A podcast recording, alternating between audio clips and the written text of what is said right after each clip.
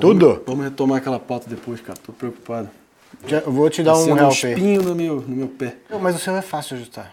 Bem, fa- bem fácil. Marinho, onde você tava agora? Tava na Faria Lima. Uma Faria Lima fazendo o que? Conta Já tá no ar? Já tá no ar, tá ao vivo. Não, não, brincadeira, tá, tá- é gravado.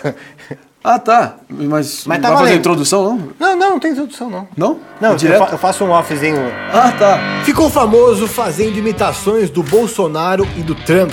Hoje compõe a bancada do Pânico na Rádio Jovem Pan. Recentemente se envolveu em discussões e polêmicas acaloradas sobre política. Com vocês, André Marinho, um dos maiores imitadores do Brasil. Você estava onde agora? Tava na Faria Lima, né? Pra estar nessa beca aqui de Faria Limer, né? Apesar de eu não ser o Faria Limer, mas tô na, na correria, né, irmão? Luta diária, na fase de captação comercial aí pro meu YouTube. Seu canal. Meus projetos pessoais de modo geral. Então eu sinto que eu tô num momento de, graças a Deus, de franca ascensão, vamos dizer Pô. assim. Porque também, cara, quem. Acho que aprendi as duras penas aí com a, com a escola da vida de que para você chegar em algum lugar, para você evoluir, crescer, você tem que botar cara. Tem Sim. que ter, ser um pouco cara de pau, tem que confiar no próprio taco, sem se deixar iludir com maiores pretensões, que tem a linha tênue também. um- Mas eu Elogios, sou ambicioso. eu sou Muitos elogios, tem recebido galera te idolatrando? E, e hoje, tá, um dia também o contrário, né? Você recebendo os dois. Ah, sem dúvida alguma. É. Lógico que quando você toma a iniciativa de ter uma posição mais é, contundente, defendendo a sua visão, especialmente na seara política, você está fadado a acirrar ânimos e paixões. Ódio e aprovação, né? Você tá morando faz quanto tempo aqui em São Paulo? Tô- em agosto eu vou fazer dois anos. Dois anos muito intensos. Tá passaram gostando rápido. daqui? Muito, cara. Tá. Aqui respira oportunidades, produtividade, qualidade de vida incomparável. Eu sou. Agora, encho a boca para dizer que sou carioca. Acho que Sim. tem até um charme, né? De dizer que é carioca que está em São Paulo. Onde você morava lá? Já morei na zona sul do Rio de Janeiro. Já morei Em em, quase bairro? todos os bairros. Já morei. Mas saiu de lá, tava onde? Estava em Ipanema. Ipanema? Ipanema. Apesar de que a, a, a famigerada casa onde foi a campanha do atual presidente foi, era no Jardim Botânico. No Jardim Botânico. É, foi quando eu me mudei para cá, eu estava no Jardim Botânico, mas acabou que a gente tem uma casa agora em Ipanema. Você vem de uma família, vários negócios, seu pai é empresário, né? Tem Sim. várias coisas, vários, vários business. Rock in Rio também, né? Tem, Também, Enfim, também. uma cacetada de coisa. Na essência, ele é um, Isso. empreendedor, conseguiu, acho que, inculcar em mim, nos meus irmãos, o valor ao, ao trabalho Seu pai, mesmo, desde que- sempre. Quais são grandes marcas aí que ele está envolvido aí, grandes negócios seu pai está envolvido? Hoje Rock em dia Rio, ele está ele tá, ele, política. tá, ele, tá, ele tá mais dedicado à política, mas, Sim, mas vários ele- empreendimentos paralelos, Sim. mas, mas principalmente ele está nessa incursão política, que por mais que seja o meu habitat natural, vamos dizer assim, de certa forma, por mais que seja um assunto onde eu tenha mais... Eu estudei fora um ano e meio em Nova York, Sim. então é um assunto que eu, que, eu me, que eu me aprofundo, eu me informo, eu consumo muito, mas é um assunto, de novo, como eu disse, é muito polarizante pela natureza Sim. da- do, do, É, do eu- eu negócio. fiz essa aí- intro pra- mais para dizer o seguinte: você vem de uma família boa, com grana e tal, mas você chegou onde você chegou no pânico por, simplesmente por conta própria, porque seus vídeos bo- bombaram em 2018. Exatamente. Né? Na raça, no Foi talento, isso, né? raça. No peito, na grama, na raça, como diz o Carlos Júnior. Não foi isso? Seus É. vídeos era com o Trump e com o Bolsonaro, não foi? Esse foi- eu costumo dizer que esse foi o primeiro dia do resto da minha vida. Foi assim que bombou. É, viralizou demais, cara. Que era você imitando o Trump e o Bolsonaro. Absolutely, JB. JB, I love JB. Take a look at him. He's a great guy, tremendous stuff. Aí o, o, o prezado Trump, satisfação aqui contigo, tá certo? Ele lá convalescendo no hospital, no Alberto Einstein. E aí fiz a internação lá. E bateu na veia, porra. Não deu outra. Você começou a imitar. Quem diria que o garoto ia se tornar um traidor comunista alguns tempos depois, tá certo? Tem tipo o pau de arara esse garoto. Qual foi a última vez que você falou com Jair Bolsonaro? Dia 30 de outubro de 2018. Foi dois dias depois da eleição dele. Foi a primeira reunião de composição ministerial do res- presidente eleito, Jair Bolsonaro. Você não falou ele fez com na ele minha casa. depois que ele foi eleito? Falei, ele já estava eleito, né? Dois dias depois. Não, não, não, sim, que Isso ele foi no assumiu, domingo, então. dia Que ele 28, foi- que ele domingo. assumiu o mandato assim? Não, foi a última vez que eu vi ele. Aham. Comendo um macarrão à bolonhesa Hum. e comendo uma mousse de chocolate de sobremesa. E foi ali onde ele relatou para mim o conteúdo, o teor da ligação dele com Trump, que muita gente acabou atribuindo a mim a, a ter feito a tradução. E aí Conta que- isso, história que eu não sei o que se trata. Ah, foi uma loucura, porque é o seguinte, é, o Gustavo Bebiano, falecido e saudosíssimo Gustavo Bebiano, que é um tio para mim, faz muita falta nesses tempos de hoje. Sim. foi o chefe da campanha e a gente teve uma proximidade muito grande durante aquele processo. Ele me designou, como era uma campanha que não tinha nada, né? Só tinha voto. É. E aí, na medida que o meu pai convocou, o meu, o Bebiano convocou meu pai para encorpar ali então, o entorno lá, então, dele. já que você entrou nesse assunto, vamos lá. Como é que o, o seu pai entrou na campanha do Bolsonaro? Já- Partiu do Bebiano, que estava precisando qualificar o entorno dele e tinha uma missão específica, que estava correndo aquele processo no STF, do processo da Maria do Rosário. Eu não, eu não vou te estuprar, porque tu não merece ser estuprado. Lembra Sim, aquilo? sim. Ele estava correndo o risco de ser- se tornar inelegível, a batata Tá. dele estava assando, ele estava com uma assessoria jurídica de um, de um pangaré, advogado de porta de cadeia lá do Paraná, um, Uhum. um cara de, enfim, que não ia segurar o rojão. Tá. Dado o fato que a campanha dele estava começando a ganhar atração, sempre foi um candidato visado, vamos dizer assim, pelo establishment, a máquina, tá certo? Sim, sim. Que queria di- dinamitar qualquer chance dele de Sim. galgar apoio e, e evoluir na campanha, né? E eis que ele estava com esse, tava com esse banzé armado e estava precisando desarmar essa bomba que estava no colo dele. E eis que ele, o meu bebiano, que conhecia meu pai da vida inteira, 40 É isso. anos já, Bebiano da onde que tinha uma relação pregressa Tá. da vida inteira. Tá. é, Amizades E- do que, assim? Amizade no escritório do meu padrinho, Sérgio Bermudes, que é um Tá. escritório muito renomado lá de é, civil, contencioso no Rio de Janeiro. Conheceram lá nos, nos anos 90, se não me engano. Até final dos anos, não lembro, acho que anos 90, final dos anos 80. Eis que meu pai veio lá para tentar, só prestou uma, uma consultoria jurídica, não porque, não porque ele seja advogado, mas sugeriu um nome, montou um corpo jurídico para tentar neutralizar essa, essa batata quente que estava pererecando em volta dele e ameaçando a candidatura dele para valer. Sim. E nesse momento teve uma. Vai. A gente nunca foi deslumbrado com a presença dele lá também. É, talvez eu, por ser um cara mais das redes sociais, já tinha dimensão daquele movimento orgânico, Que espontâneo de rede social que estava perceberam que ele ia nascendo. ganhar? Foi no dia da facada? Eu te digo o seguinte, ali foi um momento muito emblemático, até porque a Michelle Bolsonaro estava na nossa casa. Você que a deu notícia pra ela, não foi? Eu que dei a notícia para ela. como, é, muito- como é que foi esse, esse dia? Ah, foi muito surreal, cara. Você não, não espera uma situação dessa.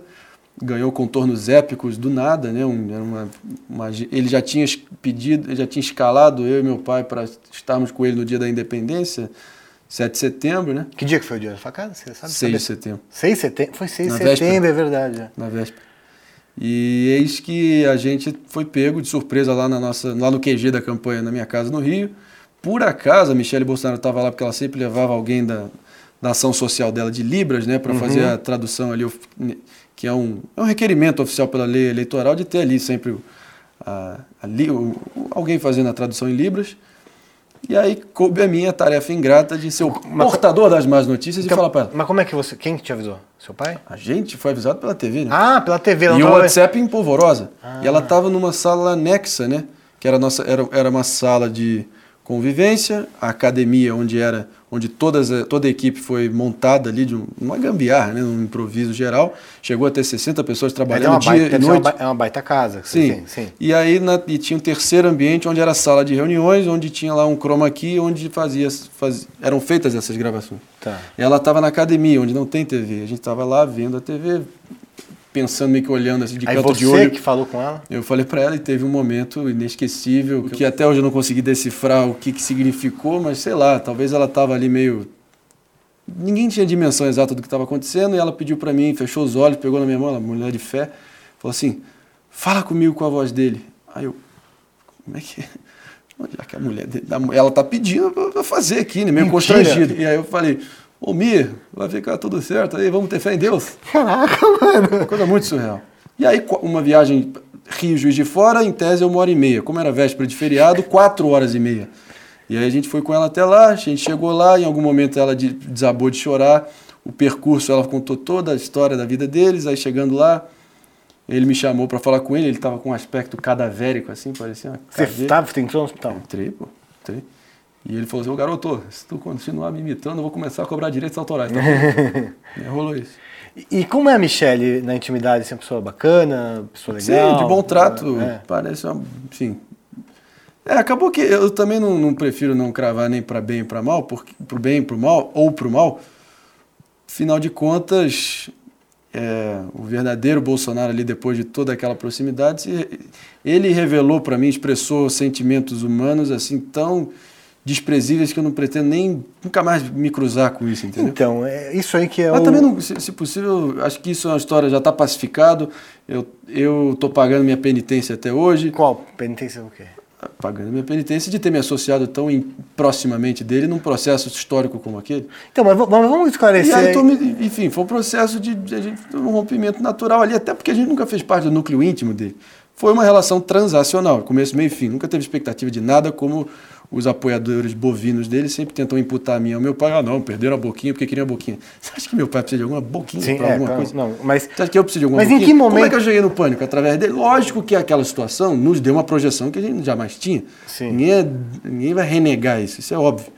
E... Mas eu Mas só cheguei Coppola- onde eu cheguei. mas foi o Coppola que Foi o viu. Coppola. O Coppola que viu o vídeo. Como é que ele fala, Coppola?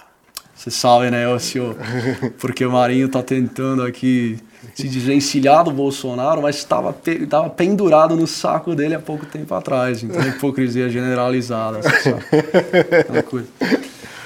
Mas enfim, cara. Ele que, é descobriu, segue. ele que descobriu você, o Coppola, assim, viu, Ele viu- descobriu, mas- assim, falou de você Ah, na Jovem Pan? Sim, sim, sim. Ele estava lá naquele momento no Morning Show. Aham.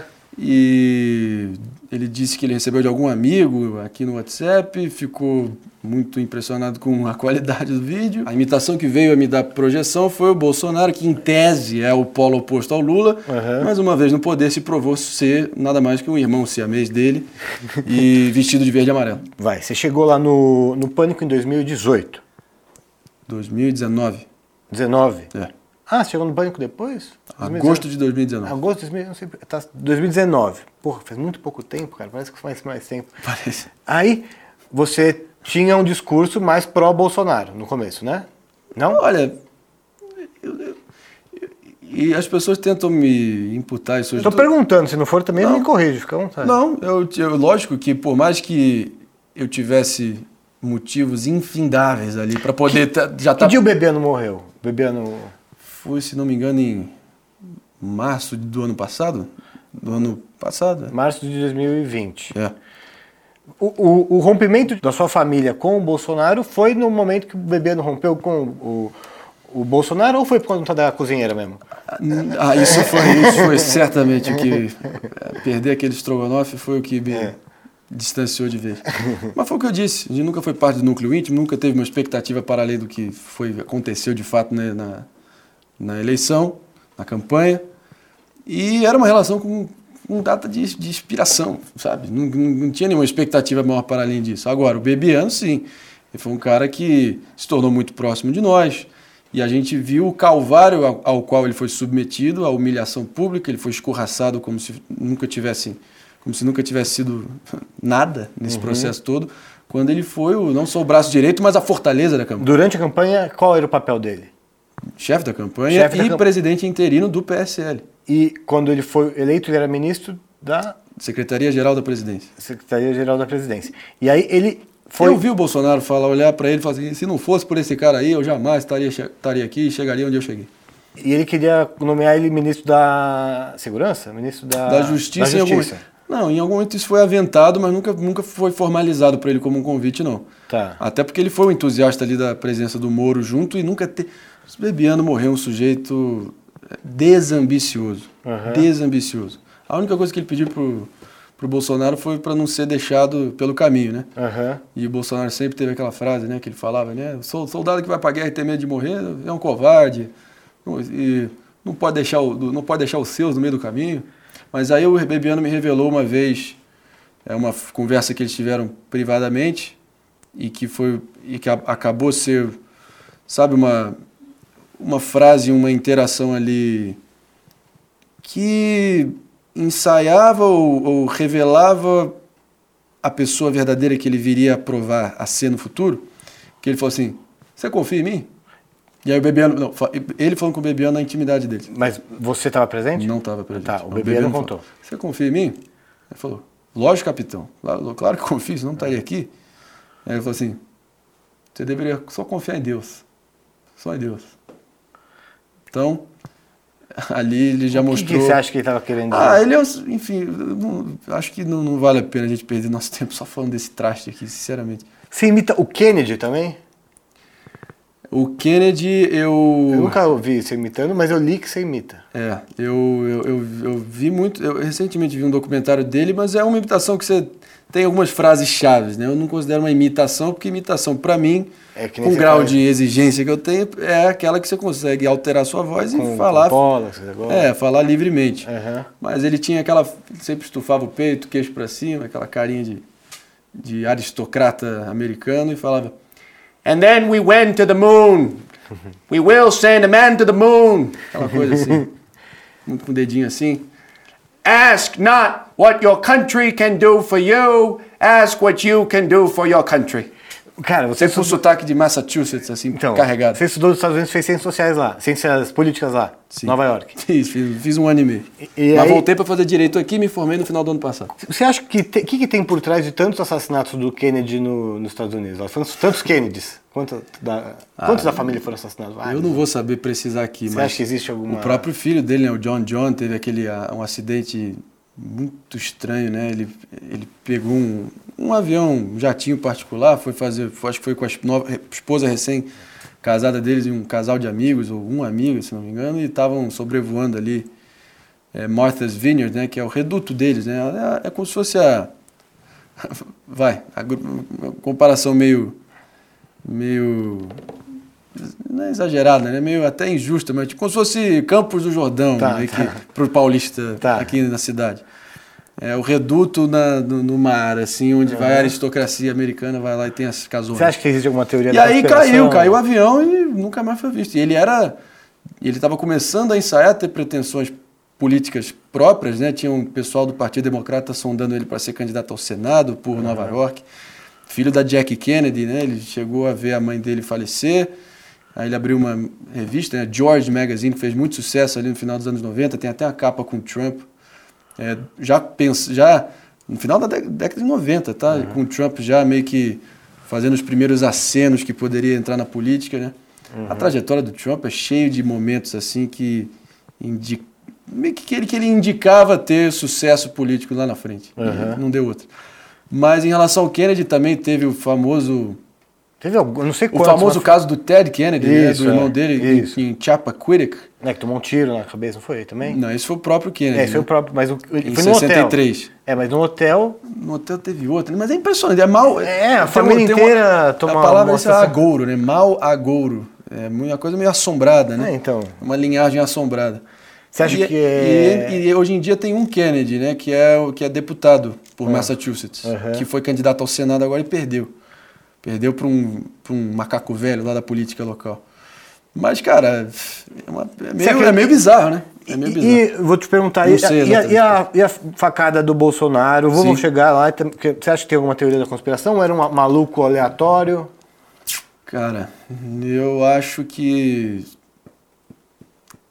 Eu, não, eu ainda não me dou por 100%. sa- Eu acho que tem caroço nesse angu aí. É muito. Eu não confesso que não acompanhei tanto, com tanto afinco né, o desenrolar da história, mas a última atualização que eu tive foi de que ah, não acharam nada, declararam ele é, um lunático, maluco, né, sem controle, domínio das faculdades mentais, aí meio que botaram ele na pecha de maluco e limpou a barra dele, entre aspas, né, dele ter uma pena por, por uma tentativa de assassinato ali. Mas enfim, o caso ali foi, foi muito louco, né? Eu não atribuo ali uma, or- algo orquestrado, sistemático maior, mas muito estranho, logo horas depois já ter um corpo de advogados ali bem treinado já à disposição do cara. Sim. Aí como é que nunca traçaram aí, a- como é que nunca, sabe, localizaram a motivação desses caras já estarem lá de pronto para prestar uma assessoria jurídica para esse cara? Tem, mas também tem, isso aí é um prato cheio, um terreno muito fértil para conspirações infindáveis. E, ele, e agora virou quase que um, uma espécie de ah, ponto político para eles, pra eles lucrarem politicamente Então, mas- em cima mas- disso. Mas né? você não acha que o Bolsonaro não usou isso é, politicamente? Você acha que ele vai usar agora, na campanha? Ele usou como pretexto, um dos pretextos, para dinamitar o Moro, né? Que o Moro supostamente tá, não estava se empenhando da forma devida, na visão dele, de tentar desvendar qual foi desse incidente, né? E o tempo passa também, né, irmão? O Brasil está no caos que está no momento e, e, ficar falando diante de 450, quase meio milhão de mortos agora, ficar falando de quem mandou matar Bolsonaro é meio fora de lugar. Já e passou. O, e, e, a morte do bebê, não sei se foi uma fatalidade normal ou tem fatalidade... Eu prefiro acreditar que sim, mas acho que sim. É. Ele, ele era um um urso ferido, assim, vamos dizer assim. Ele realmente, esse acreditava que ele era um mito. Uhum. A gente nunca acreditou mito, essa coisa de e uma coisa que eu aprendi a duras penas nesse processo, e eu tenho falado sempre, e é um pouco na linha que, que eu tenho tentado incorporar e encampar do Danilo Gentili, que é político merece nossa cobrança e fiscalização irrestrita, doa quem doer. Uhum. Político empregado, nós somos os patrões. E idolatria política cega subserviente, incondicional, é das coisas mais degradantes que existem, entendeu? A pessoa tem que ter senso crítico, as pessoas têm que saber, sabe? A pessoa tem que saber que não vai ser político nenhum, cara, que vai te ajudar no, no final do dia, que você Sim. tem que tomar as rédeas do seu próprio destino, e é isso que eu acredito você falou, tocou no nome do Danilo, né? O pessoal está usa, o pessoal tá usando o nome dele como um possível nome de uma terceira via. Aí. Não, é usando porque ele também fez sinalizações concretas de que poderia ser usado também. Ele, as pessoas não estariam infla, inflama, inflando essa possibilidade se ele não tivesse dado um sinal verde para isso. Mas você acredita que o Danilo aceit, seria, seria candidato? Hum, nesse contexto agora em 22? Eu tô cada vez mais próximo dele, mas ainda assim eu sinto que tem um. tá, tá pairando ali uma nuvem de dúvida. Natural. Pô, num cara que tá com o nome consolidado do jeito que ele tá, tem muito a ganhar, lógico, mas tem muito a perder também. Eu acho que o Danilo nunca seria candidato. Eu acho que eventualmente ele tem essa, esse sonho sim. Eu sinto que ele, ele tem pulso firme para aguentar. Não, o couro dele é duro. Sim. É um cara testado. Mas é um cara também meio. Eu acho que o Hulk vai ser candidato. Vai demorar um pouquinho. 22? Não, é, eventualmente. É, vai ser, não agora. É, eventualmente sim. 26, 30, não sei. Mas o que o Hulk Mas já o... saiu não, não, não, bateu na veia, não. Tanto que ele já está namorando essa ideia desde 2018. Tanto que o Paulo é, tá Guedes. Tá antes, já antes. O Paulo Guedes, antes de embarcar na canoa do Bolsonaro, estava sondando o Luciano Huck até o último momento. Eu acho que o Hulk ele, ele vai esperar não ter Bolsonaro e Lula para é. entrar. Faz sentido, né? Acho que pode ser que o Danilo tenha o mesmo raciocínio no final do dia. Então, eu acho que já o Danilo ele pensa diferente do Hulk. Eu acho que o Hulk ele realmente quer. Eu acho que o Danilo. O Danilo está é... tomando dimensão do desafio hoje e está percebendo que tem aí um eleitorado órfão, sedento por lideranças. E nem, podem chamar o Danilo de, do que quiserem, mas dizer que ele que ele não bota a cara. Não, é, ele não bota existe. a cara, de, é o cara que mais bota a cara. Mas daí tá será que ele vai botar a cara nesse nível? Porque então, agora isso é Champions League. Aí você tem, é um grau de, sabe, de, de renúncia pessoal. Você tem que abrir mão de muita coisa, sacrificar muita coisa em prol de um a projeto. carreira dele que ele tem como comunicador, o cara tá aí. Mas aí, aí carreira tá, acho que aí eu acho, eu acho que ele tá nesse ponto aí da, da, nas considerações, nas deliberações internas da cabeça dele. Acho que ele tá nesse ponto aí. Será mesmo que ele ficar inflando e, e dando, dando é, corda para esse projeto? É, corda é bom. Não, corda é bom. É. Mas bom. não, não concorrer. A minha sensação falando com ele é que ele tem esse desejo sim. Ah, e, real. Você acha real para encarar, mas ele, ele acaba que se vê, se vê diante de obstáculos como esse, contratuais, de carreira. A gente ainda vai ouvir muito o nome dele em breve, eu sinto isso. Eu acho que ele vai apoiar daqui uns anos a sua candidatura. A minha? É.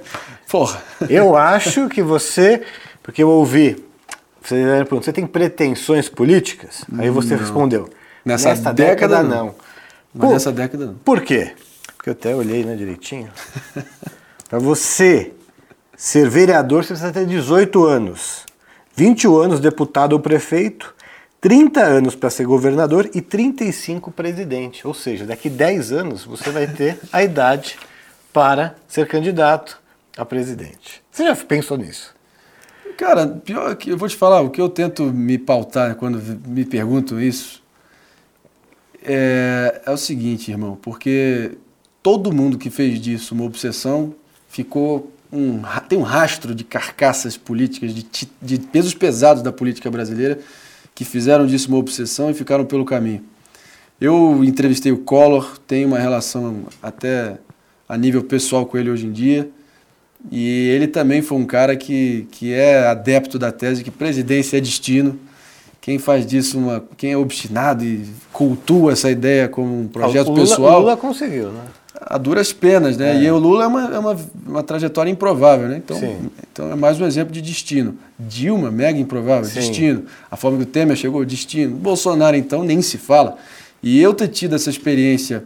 E aí eu tento também, para não ficar remoendo só a parte ruim do rompimento, a carga pessoal negativa que se impôs sobre mim, e todo mundo no meu entorno, depois daquela experiência com o Bolsonaro, tentando extrair, olhar o copo meio cheio, foi uma baita experiência, um privilégio Sim. poder ter tido, talvez, a eleição, o candidato mais improvável da história republicana brasileira, nascer enquanto candidato dentro da minha sala. Por que, que ele foi, por que, que ele virou presidente? Por que, que ele ganhou? Ah, ele, ele tava. no- Era a pessoa. O discurso certo na hora certa.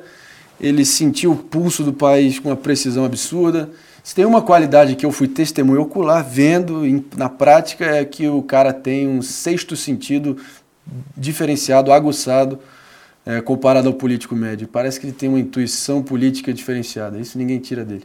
Agora, é, agora o problema é vendo, agora, diante da experiência prática,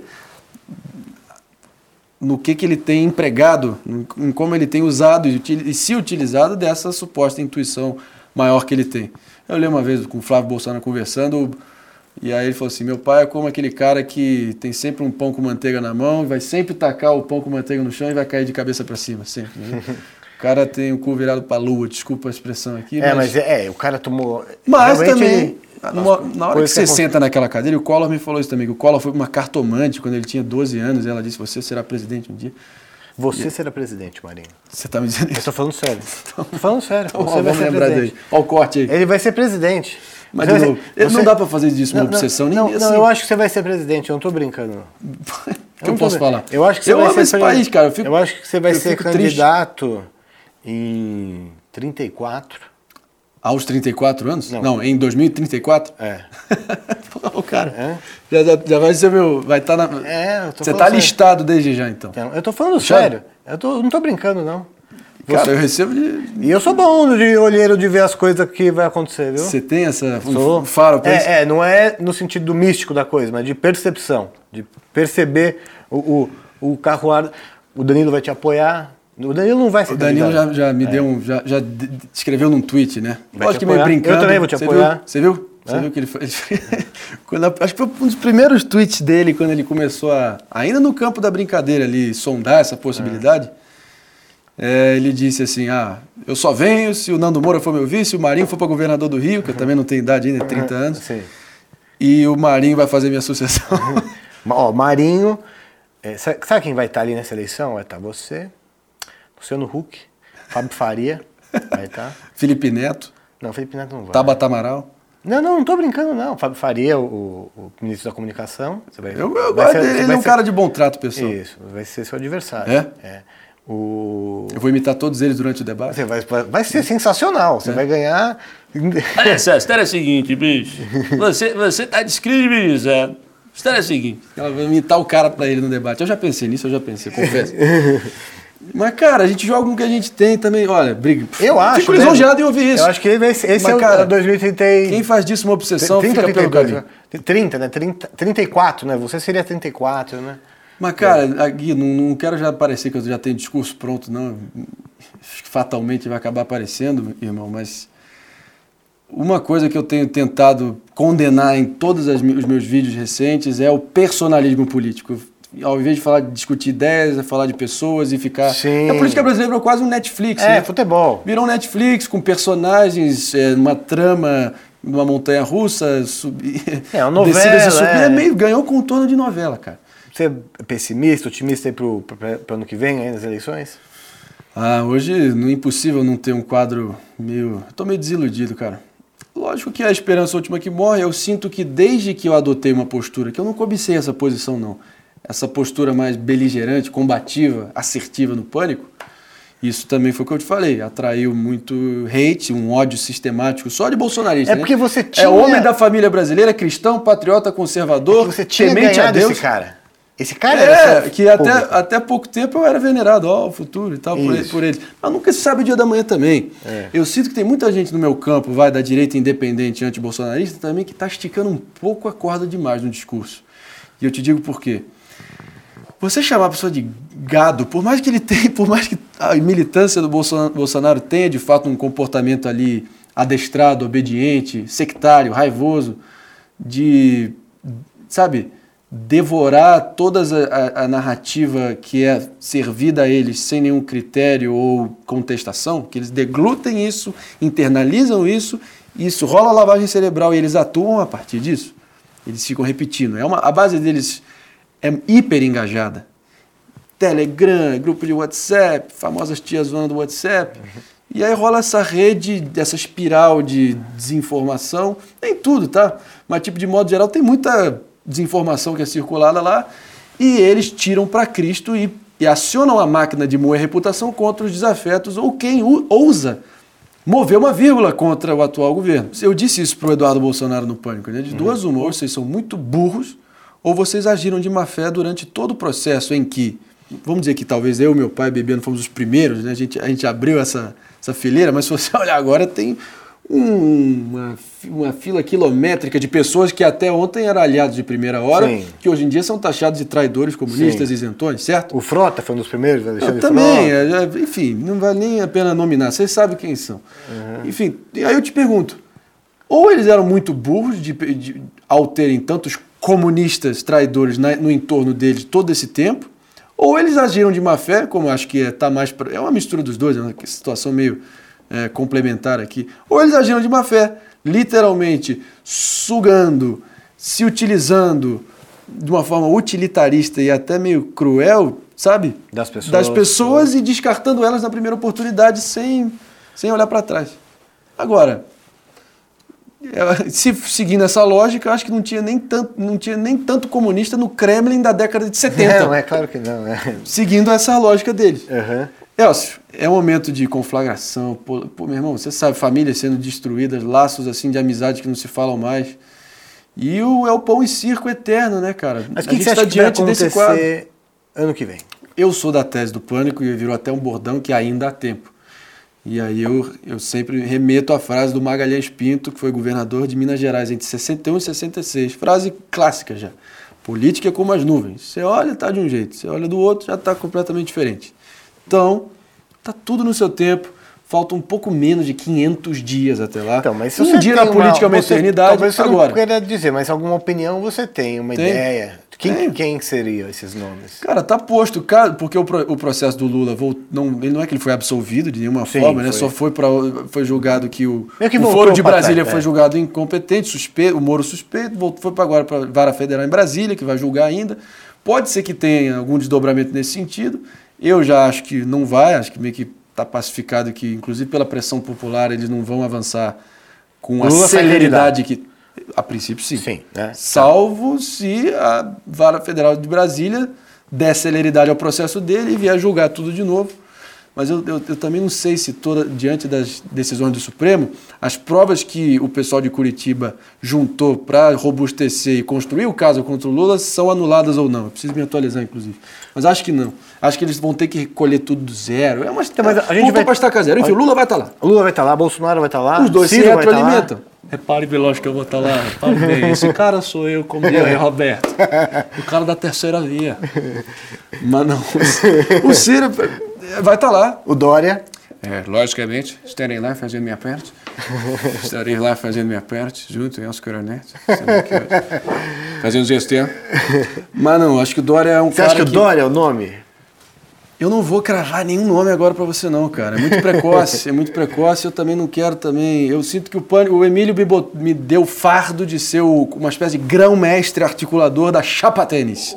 Uma forma meio pejorativa, engraçada de tentar dizer, tipo, a, a via da sensatez, a via da primeira e única via vencedora. Eu não gosto muito de terceira via, apesar de não que tá na boca do Não, porque já meio que já dá a entender que tá fadado a ser a terceira opção, medalha de bronze é até um jogo meio de palavra, de semântica, né?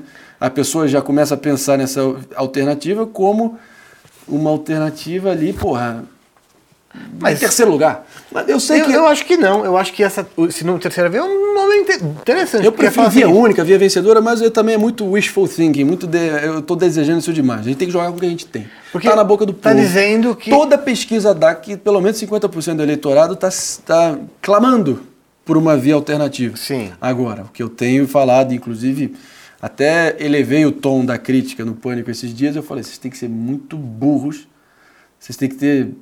Cara, eh, vocês não, vocês não vão ter nenhum senso de grandeza, de, sabe, de desprendimento e de pragmatismo se, se for, novamente, três, quatro candidatos fracionando o voto do meio e deixando os dois a irem E aí vai acontecer isso. galgando fácil pro segundo turno. Aí vai Lula e Bolsonaro pro segundo turno. É Lógico, que nem foi da última vez. Sim, e aí você acha que vai acontecer a mesma coisa? Ganha Bolsonaro, ganha Lula, se vai os dois pro segundo turno. Aí vira achismo, e aí eu não sou, não tô aqui pra postar em tribuna de jockey, não, aqui no cavalo.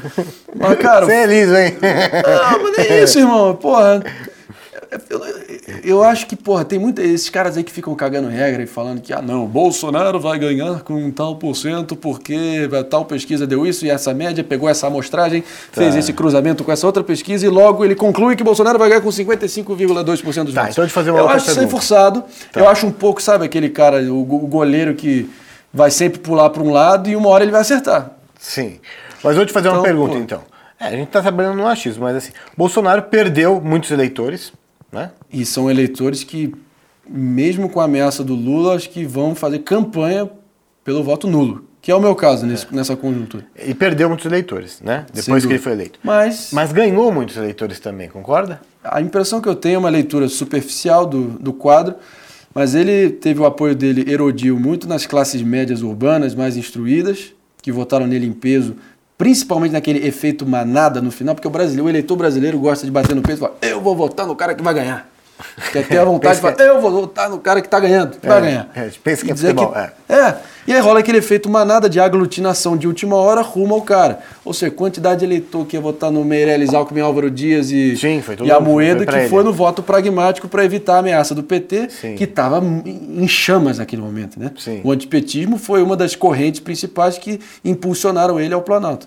Lavajatismo, antipetismo e a, e a vontade e o, e o apelo conservador pessoal dele, que acho que o brasileiro médio também é conservador por natureza, estava vendo ah, valores básicos ali, tipo momen- momen- momentos simbólicos na produção cultural do país, meio que Lei Rouanet, coisas simbólicas que ganham contorno nacional no, no debate público, acirra ânimos e paixões. E aí eu acho que o brasileiro médio viu nele o cara que ia restaurar a lei, a ordem e a decência. Mas, lê do engano, né? Uma vez no poder, dê poder ao homem e verás quem és. Vamos falar então Né? de ou- outros caras. E ele se revelou ser um cara que, pô, destruiu a Lava Jato, su su- sucateou qualquer combate à corrupção, fez um governo que hoje em dia se limita à sobrevivência política dele e à blindagem jurídica da família dele. Só, literalmente só. É o campeão de liberação de emendas, é o campeão em gasto do cartão corporativo, tá vive- tem férias nababescas e uma série de privilégios que ele usufrui à torta direito que faz dele, porra. é- Enfim, é um cara que, que sempre teve esse lado meio patrimonialista, meio. É o cara do pequeno delito. Até porque pô, o alto comando do Exército, teve um, um, um artigo do William Vac outro dia, disse que o apelido dele no alto comando do Exército, esse mesmo alto comando que ele conseguiu tirar os três de uma vez, coisa inédita na nossa história republicana, você lembra até pouco tempo, a crise militar que teve, porra, chamando ele de ladrãozinho.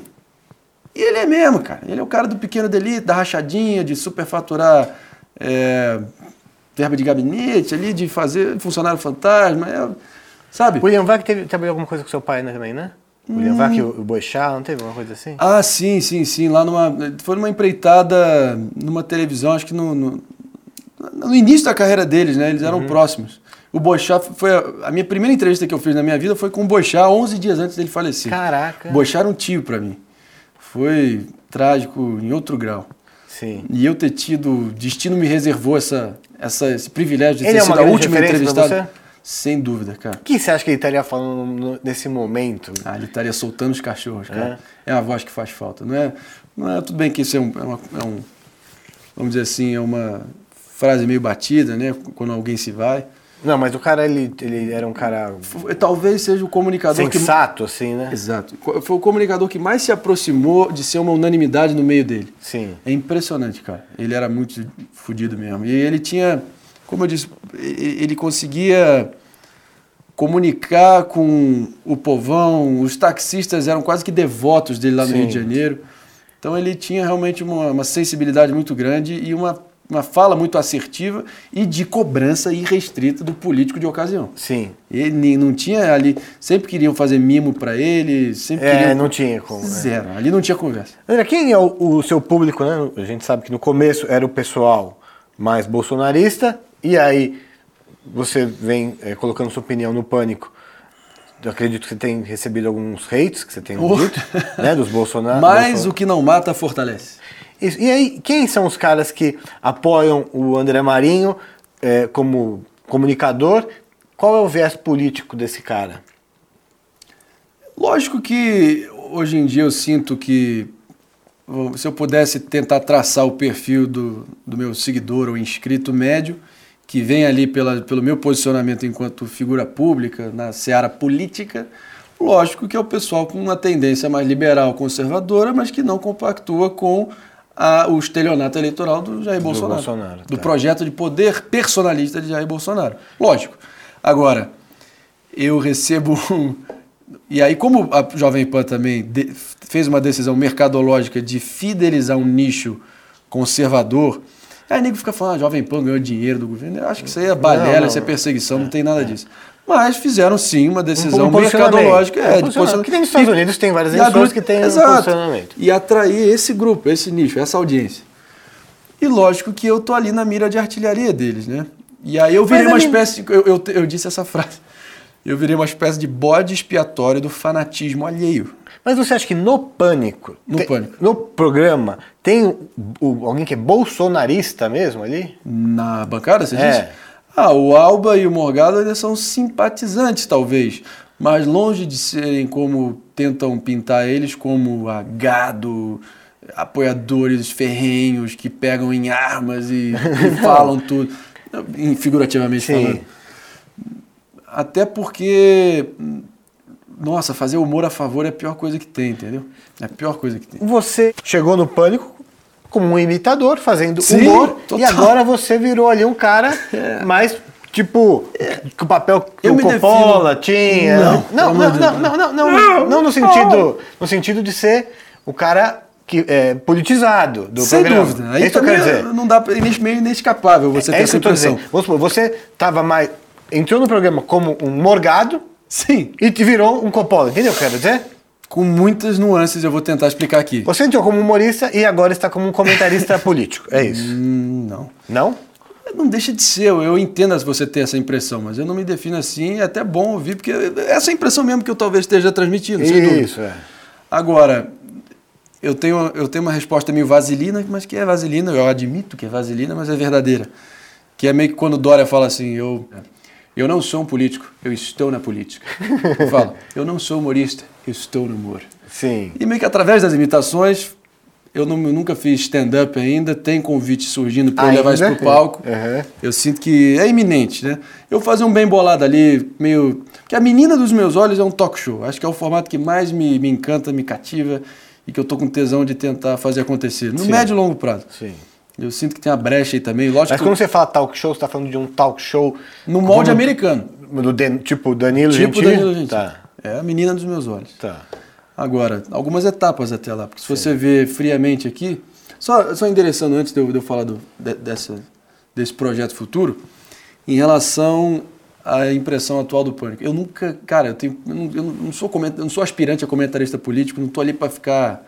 Eu só sou um, por acaso, eu sou um cara que est- estuda essa porra, acompanha essa porra e tem opiniões fortes sobre essa porra. Então vai falar o que pensa. E eu não vou ouvir desaforo de uns parlamentares bunda mole, uns pangarés bolsonaristas que estão indo no programa lá tentar me atacar a nível pessoal, tentar desmerecer a minha atuação enquanto observador político, observador do noticiário. Eu sou pago para estar lá, para dar minha opinião e a partir das minhas observações do noticiário. A gente só comenta o noticiário e dá, dá as suas opiniões a partir disso. O Emílio dá Mas uma daí comentarista assim político, eu, não ou sou, eu não sou aspirante a comentarista político, não, ser- não quero ser Constantino, Coppola, nada disso. O que eu quero Quem é o Marinho, então, no meio dessa loucura que é a comunicação brasileira? um brasileiro indignado É. e engajado, que vem a ter opiniões fortes sobre o noticiário e não tem medo nem rabo preso de dar, e dar cara a tapa e, e- e emitir elas. Literalmente. Agora, as pessoas acham que, ah, não, tenho preto, você é candidato ano que vem e está usando pânico de palanque. Podem printar, podem recortar aqui, chance zero, não é. Não, vai Não, rolar. daqui vai ser em 2030, 2034. Que vai Aí que o Elcio é meu ah, chefe de, de, de, de- de- Você- de marketing da Isso, isso. fazer. Ô Marinho, você tá lá no Pânico. Vamos supor, não sei se você, você teve experiência com televisão, uma coisa assim? Já bastidor, de alguma forma? Não, né? Assim, não. A única experiência que eu tive na TV aberta foi minha própria ida, acho que no Danilo Gentili e Tá. no Rony Von também, né? Mas ali na condição de entrevistado. Tá. Mas daí fazer algo na TV aberta em si ainda não. Programas, por exemplo, de, de debate de esporte, muitas vezes chega o diretor, ó, você vai ser o cara aqui que vai, ó, é sempre a favor do juiz, você vai ser o contra e, e solta o circo. E é assim que funciona muitos programas Sim, esportivos, não sei se você sabe.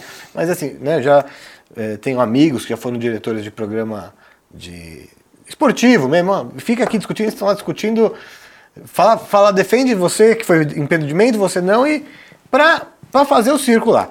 No pânico, rola algum tipo de coisa assim, é melhor, você puxa mais pra cá, você mais pra lá e solta o Zero. circo. E isso eu tenho que fazer esse testemunho aqui, porque ali é autonomia total. É lógico que na dinâmica do programa, e eu talvez seja o maior alvo disso, tem as vinhetinhas, tem as interrupções, tem o deboche, risadinha de deboche, tanto que o Emílio sempre tem uns livros lá, aqueles uns calhamaços, assim, onde ele revestiu com uma capa cada um, tipo o guardião da moral, o fodão do debate. Ele vai e te entrega o livro, ah, é teu livro. O Emílio é um gênio, coroação. né? É Você, tá, você tá entrando na Mas deixa- mas comunicação só com fi- pica. Mas é. só para finalizar aqui, então. Cara, eu, eu sempre digo, eu sou um cara disciplinado.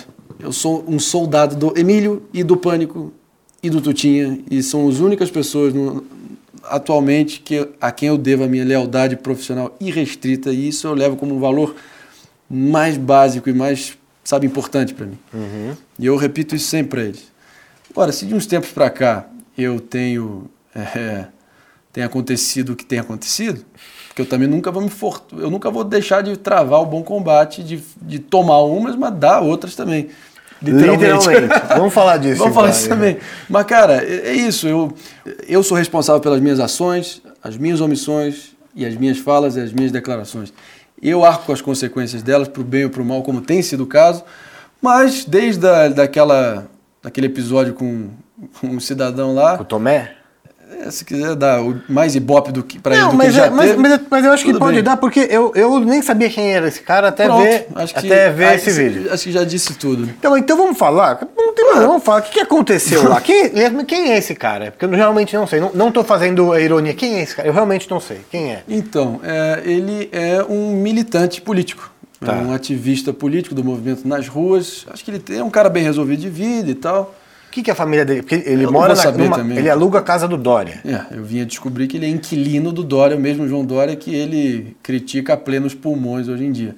No mínimo uma hipocrisia família. Então, o cara deve ter. é uma Né? fami- tem que ah, ter deve, uma- ter grana, grana. deve ter grana. É dono de uma concessionária, de uma construtora. Mas daí o que faz, eu tô assim, Ele é, ele é, ele é militante do Bolsonaro, é isso? Mas aí que tá. É isso? Não, Quem ele é? Hoje, hoje em dia, sim. Hoje em dia é, é o que ele se limita a fazer. Por quê? Porque tem, claramente ele tem pretensões políticas. Eu já apurei que ele é candidato ano que vem. Ele é frequente, e- vai lá no Pânico? Era. É, Até, até esse episódio. Ele ia bastante no programa? Sem dúvida. ia. Tava, inclusive, já era o, acho que é o quinto programa que ele foi em menos de dois meses, três meses. E sempre rolava umas alfinetadas entre vocês? Começou a rolar naturalmente, porque esse era um, foi aí que eu, eu, eu também trouxe para mim a missão. Não tô falando que eu sou santo nessa história, não. Lógico que eu também tive minha parcela de que, eu- que eu contribuí até chegar às vias de fato. Mas quem Sim. tomou a iniciativa foi ele. Sim, de- de partir da 20 anos mais sim. velho, veio para cima de mim. Eu não tinha aberto a boca nem por um segundo naquele dia lá para dar nenhuma, para dar uma minha opinião sobre nada. Não tinha feito pergunta nenhuma, não tinha, sabe? Não tinha, não tinha feito nenhuma intervenção ainda naquele, naquele bloco. E eis que o cara veio para cima de mim. O que eu acho interessante- E sabe qual foi o pior de tudo? Nesse dia, eu, quando cheguei na rádio, ele estava lá na, na recepção, com os dois seguranças, né? E o capacho dele lá. E ele me tratou tranquilo, como se nada tivesse acontecendo. Fala, Marinho, tudo bem com você, cara? Você foi aquela, aquela voz meio bocó. De Mas, mas, ele, mas sempre né? ele, ele vai com segurança ou foi a única primeira vez? Ele começou aí de uns dois programas pra cá, pra até aquele, né? Ele começou aí. E o que já foi meio estranho, Você né? acha Qual é a necessidade? de- qual é a necessidade de ir para um programa como Pânico? Dentro de uma rádio, é, segurança? 14 andar, né? Aí diz ele, depois que eu vi, me mandaram um vídeo dele dizendo que ah, não, eu comecei a receber ameaças contra a minha família. Aquela carinha de bocó dele. E porque Os supostamente, seguranças desde que eu. dentro do estúdio? Os seguranças estavam dentro do estúdio? Estavam, cara. Um me deu um matalhão que tava armado, cara. Quando eu. Quando eu deixa eu contar a história. Já, já que, já que a gente abordou o assunto. Lá num desses primeiros programas desse ano, dessa temporada, ele começou a vir folgar pra cima de mim. Eu, olha só, eu sou da tese. eu sou- a minha filosofia é a seguinte: bateu, levou. Ajoelha e reza. E quando bater em mim, eu sou da tese do Ben Shapiro, que é um autor conservador, um, um comentarista política, na política americana, que ele fala: always punch back ten times as hard. Tem que devolver Sim. dez vezes mais forte. E essa é a minha filosofia. E o Trump, I'm a counter-attacker. I'm a counter-attacker. Eu nunca vou começar nada. Sim. Não é do meu feitio, não é do meu perfil. Eu nunca vou iniciar nenhuma briga ou treta ou, ou altercação. Mas bateu, levou, irmão. E aí ele começou a vir de apelidinho. É, ele, ele vem pra você, você já levanta. Você já, já, vai, já. Você não espera tomar pra dar, né? Você vê que quando Não, ele já eu, tô, quando ele eu levanta. ainda tô falando do, do primeiro episódio, Ah, do primeiro antes. episódio, Ah, do primeiro tá, programa tá. que a gente começou a se, se Ah, estranhar tá. e se bicar. o- o- tá bom, tá. Onde, onde, o que, que clicou pra mim ali? Eu fui, eu fiz, era a minha vez de fazer a pergunta e o que ele, ele ficou famoso pelo vídeo que é onde ele estava na Avenida Paulista, né, no topo do trio elétrico, tocando Como é grande o meu amor por você, É. coisa cafona, ridícula, e sendo falando e mostrando ali a, a- uma, uma, uma idolatria por políticos que, que, como eu disse, é degradante. Eu não tenho, eu não respeito tanto quem faz isso. Uma admiração pontual, um apoio pontual, Sim. acreditar, ter esperança, depositar confiança, ok. Mas idolatria ao ponto de chorar mesmo, por um marmanjo político, não, não dá. É. Aí o cara lá começou, Sérgio Moro, nós nunca vamos te abandonar. Nunca vamos te abandonar, Sérgio Moro. É, é. Quando o Sérgio Moro começou a ficar tóxico depois dele sair do governo, Uhum. que não apagou nada do que ele fez Sim. no combate à corrupção, Sim. pretérito, pregresso, antes, Sim. Lava Jato e o escambau. Pô, o exemplo que ele deu para o país. Aí você E fez aí, essa pergunta. não, eu fiz a seguinte pergunta, porque foi agora a- aí eu falei isso, inclusive no meu vídeo resposta, né? É, é, decência é uma palavra que não consta no vocabulário mo- moral de quem derrama lágrimas e empresta mentiras ao político de ocasião. Quer que eu repita? Como é é decência? Decência é uma palavra que não consta no vocabulário moral de quem derrama lágrimas e empresta mentiras Tá. ao político de ocasião. Ou Tá, seja, ele. derrama lágrimas ao Moro, no- naquele caso, e empresta mentiras a todo tipo de militância subserviente, quase canina, de obediência canina, servil, porra, degradante que ele está prestando para o bolsonarismo hoje em dia, para ter, porque eles são hiper engajados, e ali ter alguma chance de se eleger ano que vem. Esse é o mesmo cara que estava lá perambulando pelos corredores do Congresso, com um crachá de assessor parlamentar da Carla Zambelli, sem ele ser assessor parlamentar. Isso é crime no regimento interno da Então, casa. aí vocês começaram a se alfinetar, você falou, tocou nesse quê? assunto. Ah, não, por quê? Aí eu citei um por um por um. Ó, dado, dados objetivos da Os realidade. dados, os dados. Pelo amor de Deus, isso é outra história. Pô, isso é uma pataquada isso também. Mas, Elcio, foi o seguinte, cara. Porra, são fatos, não é que estão passíveis de debate, entendeu? Tudo bem que a gente está vivendo na era da pós-verdade. Estava até vendo um documentário sobre isso ontem na HBO Max. Que, que, que acaba que você tem a sua verdade, eu tenho a minha verdade, e a gente meio que já está pré-programado a ter o nosso viés pessoal e atribuir credibilidade a uma informação a partir desse viés. Gente- Essa é, ame ou odeie, essa é a nossa realidade do mundo da pós-verdade que a gente está diante. Agora, você, vai, você há de concordar comigo que tem verdades, fatos, dados concretos que se sobrepõem a qualquer. que não são passíveis a debate. É a porra que aconteceu, concreta, objetiva. Sim. O que você emite de a sua opinião em relação a essa verdade, aí fica a teu cargo, é subjetivo, mas tem certas coisas objetivas. Sim. Então eu citei dados objetivos da realidade. Citei item por item por item da agenda, de, de- da lista de traições da agenda anticorrupção por Jair Bolsonaro. Tá. Ele literalmente olhou pra mim e falou assim: Não, essa é sua opinião. E voltou a dar aquele papinho, tipo, sempre que ele, aí me- eu descobri que ele veio fazer um curso de ator do Wolf Maia. Ele é um bom ator, isso ele é bom ator, ele é bom ator. e aí eu falei isso pra ele ao vivo também. E ele sempre falando com aquele olhinho brilhando, sempre dizendo: Nossa carreata verde e amarela para defender os nossos pais, os nossos filhos, deixar um país melhor para as nossas famílias. Tô imitando bem ele, entendeu? caralho, tomei B2. E aí, é, sempre com esse papinho ufanista, pseudopatriota, De patriota não tem nada que ele tem feito, né? Mas é, ali acabou essa. é, Ele, ele falou o que ele queria. Ele não endereçou nada do que eu disse, seguiu falando o que ele queria, outro assunto. Eis que eu simplesmente cheguei nele, acabou, acabou o bloco, né? Intervalo. Ele veio até mim, Marinho, eu falo, Tomé. Aí ele assim, se a audiência tá gostando, tá valendo, né? Tá tudo certo. Mas isso. Fora do ar já. Mas antes da treta. Antes da treta, os quatro programas antes. Ah, tá, tá. É porque Isso, foi escalando até Certo. chegar aquele, até Tá. culminar naquela situação. Tá. E aí a gente foi pra. Aí meio que eu falei, é isso, Tomé, é o sparring saudável, tá valendo, brother. Sim.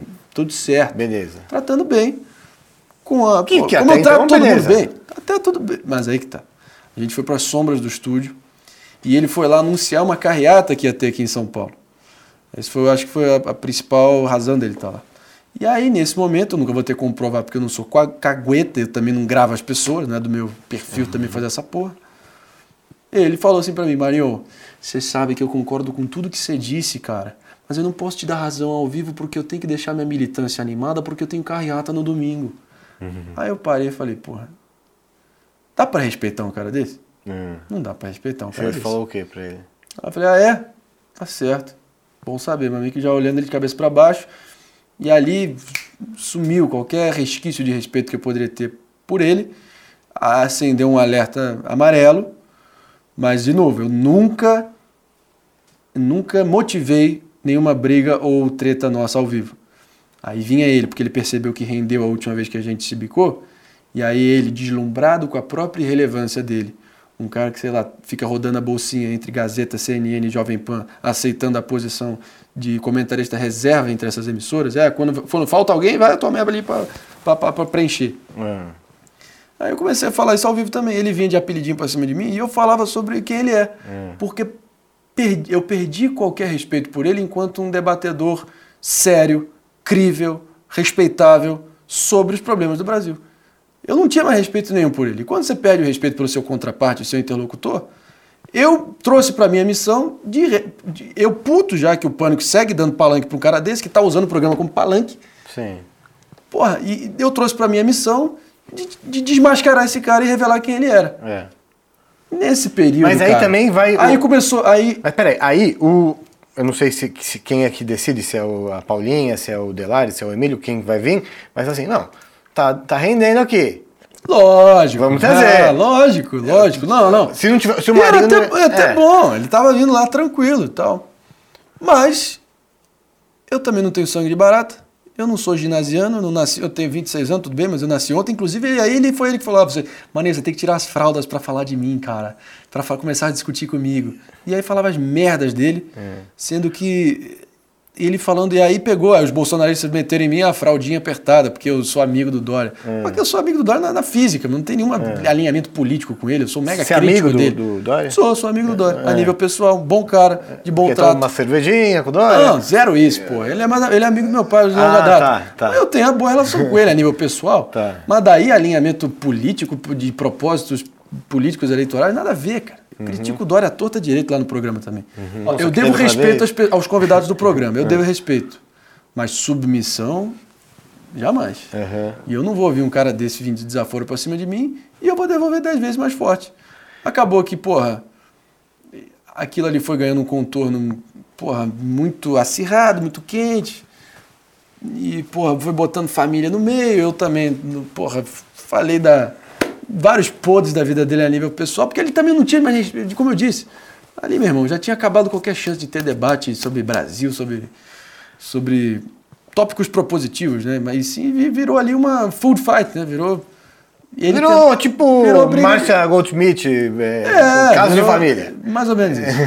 que até a Aí- música do Ratinho Aí lá. foi um momento ali que é, é time, né? É o, é o momento que consagra uma, uma carreira, né? Sim. O Reginaldo, que é o cara do Switch aqui, inclusive me acudiu ali na hora e separou a briga no primeiro momento. Se quem separou, na verdade, foi o segurança que me deu um mata-leão e no, e no close da- do frame aparece a, tá- a arma no- na cintura dele, no coldre, né?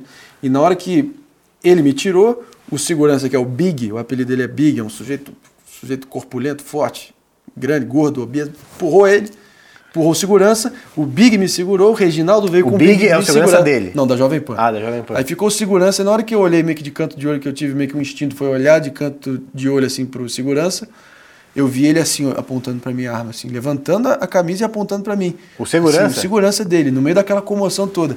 Aí, meu amigo, porra, aí bate um. Não passa nem Wi-Fi nessas horas, né?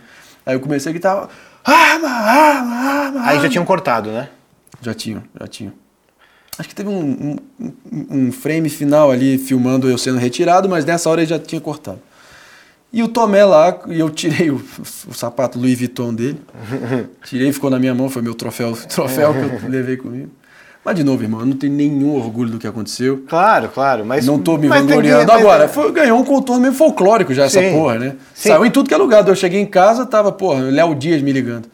O Google Gloss. É. Isto é, Época, o Globo, Tititi, Mas qual foi o papo caralho. ali depois do. Eu acredito que o Emílio, não sei, quem veio falar com você lá, o pessoal, o Daniel, o pessoal- seus colegas Quem- lá. É. O Alba e o Samidana foram os principais ali a tentar contemporizar comigo, tentar me acalmar. Eu tava. Porque na hora que. Eu, aí fala que eu, deram- eu dei um soco de lango-lango, né? Um soco de lango-lango. É, de fato, foi um soco bem uma meio assim, médio com merda, assim. mérdio. É. Mas também foi até bom, porque, eu, porque, eu- porque eu- o Tutinha fala toda hora de quão caro foi aquele telão, né? Pra ele pagar aquele telão. Se, meu irmão, se eu, se eu quebrasse aquele telão, eu ia, tava na- no olho da rua na mesma hora. Uhum. E aí você economiza um pouco ali na, na força, mas também, irmão, é uma, é uma situação tão surreal. Você vê aquela gazela invocada partindo para cima de você, que até você clicar, quando o tubarão revira o olho, quando fareja o sangue revira o olho, quando o modo olho de tigre, quando você entra no adrenalina de luta, modo luta, eu demorei um pouco ali para armar e tá pronto É. ali para ir para cima. E foi até bom. Foi, lógico. Mas ex-governador do Rio Grande do Sul e do Rio de Janeiro, Leonel Brizola, ex-presidenciável, famoso, Leonel Brizola. Sim, sim. Ele tinha uma frase que ele falava: "O que vale é a foto". E a foto sou eu assim, e ele, assim, e ele caindo assim, assim, e eu pegando o pé dele. Agora, tem algum orgulho disso? Não, mas porra, Rendeu Todo mundo logo. viu, cara. Rendeu, né? não- acho que não dá pra render mais do que isso, né? É o ápice da Não, mas, rende- mas isso eu queria rendição. saber. O, Mas foi isso, o, cara. o, o Emílio, o Tutinha. não- eu, não tenho ou- nenhuma- eu não tenho nenhum mau sentimento guardado por ele, assim, cagando pra ele. Ele vai ser candidato ano que vem. Ele vai se candidatar a quê? Deve ser deputado federal, É. não sei, cara. Ele é uma secla lá da Zambelli. E, pff, quer saber? Eu, não- Mas o pessoal eu, lá. eu sou, porra, eu- eu- a minha fé cristã diz pra eu, eu conseguir perdoar as pessoas Sim, também. não, claro, também, claro. Vida que segue. Não, vida que segue, claro. A gente comenta porque foi marcante. Todo mundo. Boa sorte aí, Tomé. Se precisar, sei que você vai estar pendurado aqui nos meus testículos em 22. Uma boa sorte aí pra você, tá certo? Mas e, e aí, o, não é possível que o, o Emílio não bateu um papo com você sobre essas coisas, ou sei lá, mais, quem mais. Não é possível que vocês não conversaram sobre isso. Ah, rolou, eu mandei uma mensagem pro Emílio. Mas ele não chega. Ele mandou, porque o Emílio percebeu a dimensão que tomou. E no primeiro momento ali, o Emílio chegou a, a, a ir tentar. Eu tava ali, uma besta fera explodindo, vermelho, fervilhando ali na, no switcher, né? Com eles tentando me acudir. Eu tava possesso, possesso, possesso. Querendo voltar pra cima dele, ali tomado pela, pela ira do momento. Quando foi pro break, vocês Aí foram. Saiu os dois do, do O estúdio? Big e o Reginaldo me arrancaram do estúdio Ah, tá. e me escondeu no switcher. Tá. O Tomé lá ficou com aquela cara de paisagem dele, fingindo que nada aconteceu, sentado. Ah, o Emílio lá. num puta constrangimento, tendo que fechar. O Tomé deslocou o ombro do Emílio, né? Um ombro de polvilho, pelo visto. Mas deslocou, ainda deu esse prejuízo pro velho. Não, isso é brincadeira, né? Isso aí foi uma. Rolou, porra. Não, isso aí. Ficou de tipóia uma semana, cara. É. Sabe o quê? Aquilo é brincadeira, né? É, fala- brincadeira do Emílio. Porque o Emílio é o seguinte. Emílio como é um cara como comunicador- sabe tirar leite de pedra. como- sim, total. Capacidade de improviso É. sem precedentes. É, sensibilidade com o povão na linha do boixá também, Sim. sem igual. Os famosos, o famoso afegão médio, né? que é Sim, o, sim, que é, o, é foda. que é o telespectador. A audiência média ali do Pânico, ele se refere como afegão Sim, médio. sim. Então ele sempre tenta simplificar um assunto mais controvertido, complexo, ele tenta trazer para a terra ali de uma forma acessível. Eu amo ele. Sim. Eu amo ele. Eu acho que ele é, eu acho que ele deu E ele gosta muito de você. Gosta, Dá pra gosta, perceber que gosta, ele gosta gosta. muito de você. Gosta. E a gente, e a gente, a gente se bica no ar, mas é, mas é, Faz parte do show. é- faz parte do show e eu acho que ele tem também um apreço por mim de, de querer me fazer crescer. Eu sinto- ele fica botando ficha para eu. Você deveria sair candidato, deveria sair candidato. Eu falei, Emílio, não me deseja esse mal agora, não, não queira isso para mim. Ele, ele tá Ele vendo é igual a mim. da minha candidatura federal ano que vem, mas chance zero. Não, você vai se candidatar. É, mais pra Direto. frente. É, direto. Conto contigo. É, vai ser direto. Projeto 2030. e- Você vai estar. 2030 tá em quanto? 26, você 30, em quanto- 34. Dois- Então não dá, né? Em 30, tem que ser 34, né? Não, vamos ver, 2029, né? 2020, 2030 acho que já poderia. É? 2030. Então vamos direto? Vamos direto. Bater recorde. É. 2000 Collor é o mais jovem, né? É. Você vai ser aos o- 40. É, você vai ser presidente mais jovem. É? Eu acho, cara. Então vamos, tá anotado. Eu acho que. Porque. Mas não, mas não, de novo. A minha resposta para isso é meio, já tá padronizada. O quê? Eu nunca. eu- se você tem essa impressão em relação a mim, é que eu estou projetando alguma coisa. Eu fico lisonjeado de ouvir, mas isso não me ilude. Eu não faço disso uma obsessão. Até Eu porque acho. meu foco único e exclusivo. Isso é consequência, é destino, como eu já disse. Mas aí que tá. É o, É fo- é o talk show. O talk show é o formato que mais me encanta. É, a versatilidade do Jimmy Fallon, que sabe cantar melhor que a média e dançar melhor que a média, que eu acho que, eu- que é o meu caso.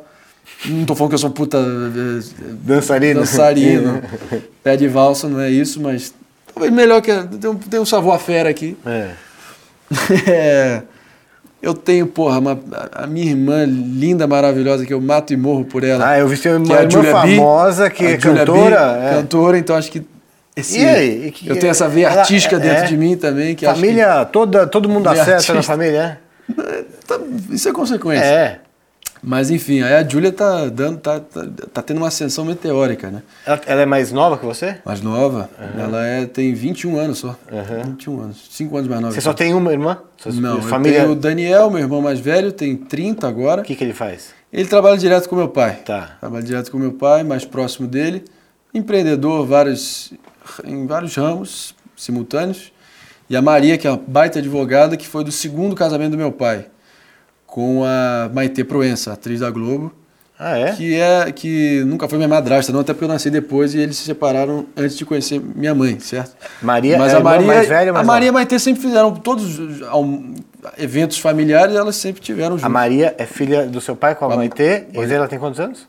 30 também. Ah, 30. Tá. Inclusive, o meu pai conheceu minha mãe, já ambos solteiros, dos relacionamentos anteriores, na festa de aniversário de dois anos da Maria, em 1992. Ah. E eu nasci em 94. E o que, que a Maria faz? É Baita atriz? advogada. Advogada. contencioso no Rio de Janeiro. A família toda, toda, toda O famosa. sonho do meu pai era ter uma banca de advogados. Marinho, Marinho, Marinho. Vocês têm alguma coisa? A minha irmã Júlia passou para Colômbia, ela ia fazer uma baita trajetória lá, mas pediu um ano sabático para muito despretensiosamente fazer uns vídeos no YouTube que meu pai não colocava nenhuma ficha no início. A gente sabia que ela tinha um talento, Aham. mas daí pô, ter a Vamos ascensão embora. meteórica que ela teve, É, nunca ela foi, ela, Mas quando ela é começou a muito aparecer? raladora. Quando ela começou a aparecer na internet, assim, bombar? Ah, cara, acho que foi meados de 18, final de 17, não, meados de Foi, 18. foi antes de você? pouco antes, ela, acho que ela lançou o primeiro vídeo um pouco antes. Antes de você. E ela explodiu certamente antes. Ah, o sobrenome Marinho da sua família não tem absolutamente nada a ver com o Marinho da Globo? Não, eu sim, eu sou da parte rica da família. É, não, é sério? Tem alguma, alguma, algum grau Lógico de que não. parentesco? Poderia ter. Eu né? falo essa porra assim, É. eu sou da parte rica da família. É, poderia ter, sei Não, lá. lógico que não, tô brincando. Alguma? Não, zero. Não, mas sempre recebi isso a minha vida inteira. Foi lá que a gente tocou nesse assunto da Globo. Você acha que se o Robertão, Robertão Marinho, tivesse vivo, ele Roberto morreu? Marinho. Roberto Marinho, que morreu em 2003. Ele morreu em 2003, agosto de né? 2003. Eu lembro de uma vez do bebedouro na escola e, e, tipo, as pessoas vindo me, tipo, os meus amigos vindo dar condolências pra mim, tipo, pe- meus pesos. Que isso, cara? Ele morreu em 2003, agosto de 2003, né? No ano que o Lula tinha acabado de assumir o primeiro mandato. É, o Lula ganhou em 2002, foi, começou o governo em 2003. O Roberto Marinho sempre conseguiu ter- criar uma relação amistosa com, Com o governo da com o governo. Independente de quem fosse. Fosse Lula, FHC, fosse Itamar, Collor. Obviamente Collor teve aquilo tudo Mas, enfim, dentro do possível, ele sempre conseguia. Não sei se você é um cara que acompanha assim a história do Roberto Marinho, do jornalismo da Globo e tal. Você acha que o Roberto, se o Roberto Marinho tivesse vivo, a história do Brasil teria sido um pouquinho diferente no sentido que a cagada começou quando o Aécio perde aquela eleição, né, para Dilma e aí o Bra- da- dali para cá a gente não parou, né? Parou, o Aécio perde, aí todo mundo quer tirar a Dilma, daí a Dilma eh, sai, entra o Temer, todo mundo quer tirar o Temer, aí o Temer entra, aí o pessoal ele sai, aí o Bolsonaro virou uma zona, né? Todo mundo batendo em todo mundo. Você acha que o Roberto Marinho fez eh, falta ali? Porque meio que coincide a, a situação. A partir do momento que ele sai de cena, a coisa começa a avacalhar. Né? Boa pergunta, cara. Agora é difícil também fazer esse exercício de hipotético aqui, mas tentando olhar pelo menos pro, pro vai de trás para frente do processo histórico aqui. Se a gente olhar para a figura do, do Bolsonaro, Bolsonaro, inclusive eu estava lá presente na sabatina do Globo News, onde a preparação foi na minha casa. Inclusive ele foi a famosa a história que eu contei no Flow, que ele botou a arma na mesa e falou vai ser pelotão de fuzilamento ou não vai? E aí, nesse momento, que estava uma expectativa imensa rondando aquela entrevista, ele até mudou a data com o Alckmin, e ainda teve aquele momento icônico da Miriam Leitão psicografando o editorial do Roberto Marinho, tentando desvencilhar a imagem da Rede Globo, da emissora, com a tese que o Bolsonaro encampou, recitando lá o editorial dele, que ele estava dizendo que o regime militar foi necessário para evitar uma- um domínio Sim. comunista no Brasil. Né?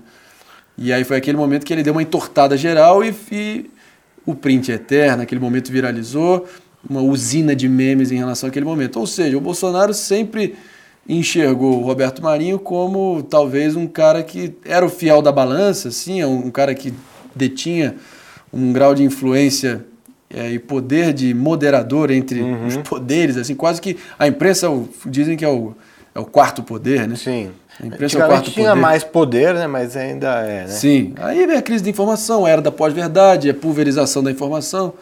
E aí a Globo vai perdendo prestígio também com o tempo. Sempre foi alvo de ataques e de. E- ah, de, de perseguição, de modo geral, do, do brasileiro médio. É, não dá, isso é outra história. Mas eu imagino que poderia ser uma figura, se ele tiver. se- ima- imaginando, supondo que ele mantivesse ali a, a, a presença, a influência que ele exercia É, no, porque no, ele no já estava bem velho, né? Já estava com mais É lógico, 90 anos, imaginando mas- que ele tivesse ainda ali o mesmo grau de influência, cara, eu não. não- não- eu, eu acho que, que essa, esse pé de guerra que o Bolsonaro se encontra com a Globo hoje em dia e com as emissoras de modo geral, que pelo menos nesse, nesse caso aí, vou ficar te devendo aí uma, devendo. uma resposta decisiva nesse sentido. Então- Mas acho que certamente teria. Não Ele tem- teria ele tinha uma Ele não habilidade estaria tão. É, acho que não teria essa beligerância toda com a Globo hoje em É, dia. é, é, esse é o ponto, né? Que a impressão que eu tenho é que depois que o levando, em Roberto Marinho... conta, é, levando em conta todo o passado e a relação do Roberto Marinho com o regime militar. Isso, com, com todos os, os- os governos, né? Sim. Se o Aécio tá- tivesse ganhado aquelas eleições, você acha que teria, as coisas teriam fluído de outra maneira? Difícil saber, né? Porque acabou que o, a relação dele com o processo de furnas, de, de favorecimento ilícito, tinha a irmã dele envolvida. Então, se o Aécio Também- você acha que surgiria um Bolsonaro? Não, tanto que o Bolsonaro fez campanha para ser o vice do Aécio em 2014. O Bolsonaro foi para Copacabana fazer com adesivo e fazer bandeira e, faz, e pelava o saco do Aécio querendo ser vice dele. Não teria tido. O Bolsonaro não tinha. Se o- ou- Ele- eu acho que eles nunca imaginaram que ele chegaria lá para valer. Eles tinham uma pretensão difusa ali, meio distante, que o momento deles poderia até chegar. E eu acho que eles começaram a tomar dimensão disso para valer quando aquelas manifestações nos aeroportos começaram a surgir de forma eh, voluntária e espontânea. Ali que eles perceberam que tinham algo, um, ter- um, uma- um movimento ali dando início, originando com reais chances de fazer história e não deu outra. Você está falando aqui muito sobre o seu, o seu, seu desejo de ter um talk show, né? Você tem o seu canal no YouTube. Sim. Você pretende apoiar algum candidato ou focar sua, sua carreira mais como um comunicador, como um humorista? Como que, porque você percebe que quando você começa a se colocar muito nesse, nessa posição né, de se posicionar politicamente, as pessoas começam a te olhar mais por esse prisma Esse e ângulo, é, É. que o outro. Não tem a menor dúvida. Você tem, como você vê isso, né? Queira ou não queira, você tá, você tá em alta, você tá, o Delari falou alguma coisa assim, né? Queira ou não queira, você tá em Protagonismo. protagonismo, você tá aparecendo. E mais uma pergunta, emendo uma na outra aí. Você imaginava quando você entrou no pânico que você ia estar tão em, em evidência como você está agora? Eu sempre fui um cara obstinado e, e ambicioso. E sem dúvida. Ainda acho que tudo que eu estou treinando agora é de se orgulhar, é de se valorizar, mas ainda tá. Sinto que ainda está aquém do que eu possa conseguir Você tá, tá, você tá evoluir, caminhada. como, evoluir como comunicador mesmo, como artista. Mas, eu, mas acaba que nessa véspera de eleição, esse momento conflagrado do país, eu acho que meio que eu fui sugado pela gravidade quase. Porque também eu acho que meu, meu coração é, pulsa forte quando, quando eu falo de política. Eu, eu tenho paixão por por isso, entendeu? E acho que isso fica muito. Eu transpareço isso também. Mas eu tenho plena consciência que no longo prazo, diante da construção de carreira que eu quero ter, isso não vai me trazer nada, especialmente porque eu não sou candidato ano que vem. Então eu estou numa fase de tentar baixar a temperatura, não entrar em toda a bola dividida como eu entrei nos últimos dois meses, vamos dizer assim. Se eu ouvir alguma provocação de algum desses pau-mandados aí, é, que tem político de estimação que, que o Pânico convidar, eu vou tratar no, no, deboche mesmo, eu não, não vou entrar em toda a briga, eu vou entrar nas brigas que, que, que, que valham a pena. Não vou dar mais palanque para uns irrelevantes como Tomé Abduch. Agora, se o filho do presidente vier folgar para cima de mim, ele vai ouvir, pô. Não vou, não vou, não vou também ficar brigando com à toa. E eu acho que eu, que eu- agora fazendo um exame de consciência aqui, É. uma autocrítica. Eu acho que eu estiquei a corda nos últimos meses, até porque se eu, se eu fosse candidato ano que vem, você não tem ideia de quantas pessoas me procuram todo dia, to- pelo, menos, pelo menos uma vez por dia vem alguém falando assim, quero ver, eu voto em você ano que vem, eu quero, você é meu candidato. Então. Eu ouço até meio preocupado, porque, pô, pelo visto eu tô sendo exitoso em me, em me cacifar como um aspirante a deputado e não um aspirante a apresentador de talk show. Mas, mas isso é uma construção diária e acho que o primeiro passo é eu ter consciência do que está acontecendo e não estar iludido. Se você fosse um candidato, você iria em qual partido? Não, não vou PSDB? falar isso. Não, jamais.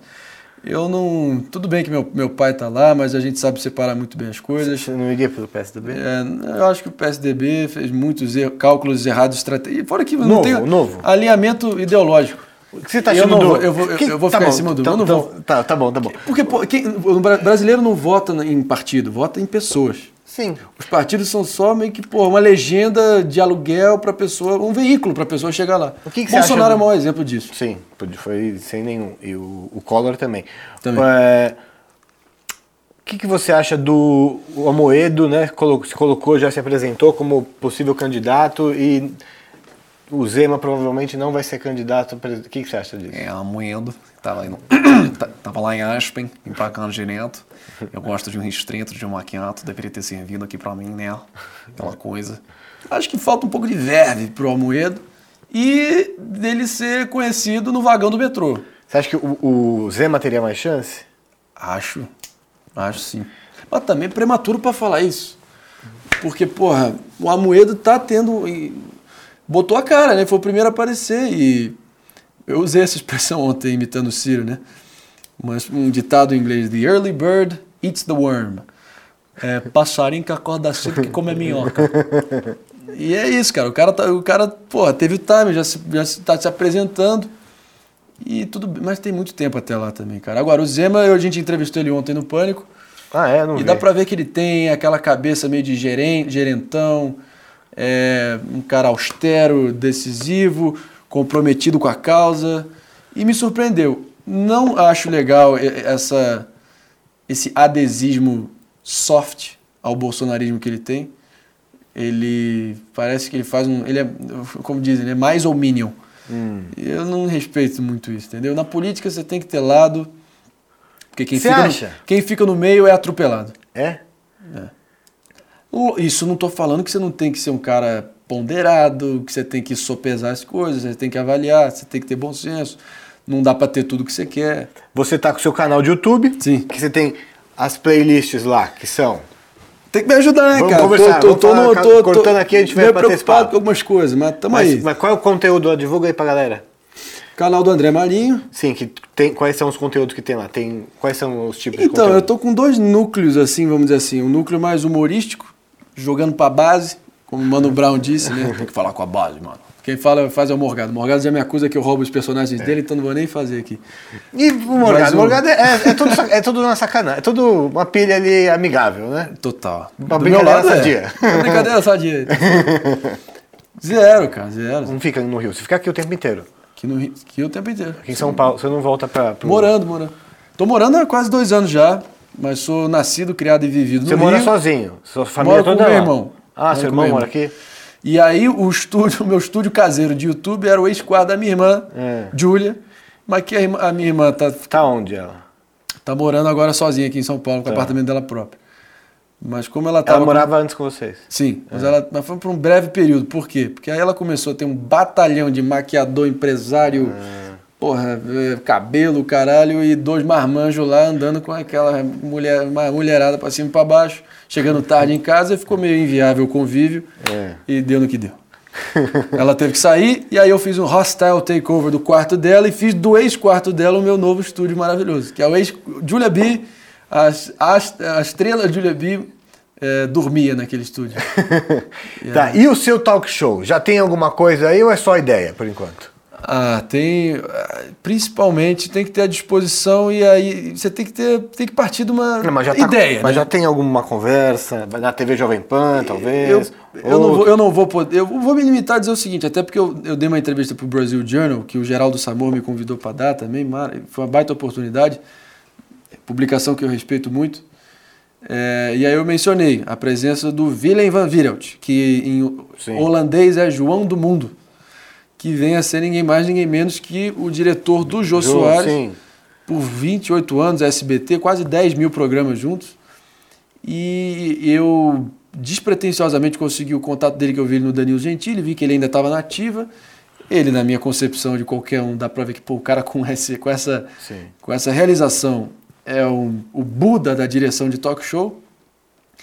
E eu falei, ah, o não eu já tenho, que nem aquela mulher gata, né? O não eu já tenho, mas também vou- sou cara de pau, vou, vou tentar a sorte aqui.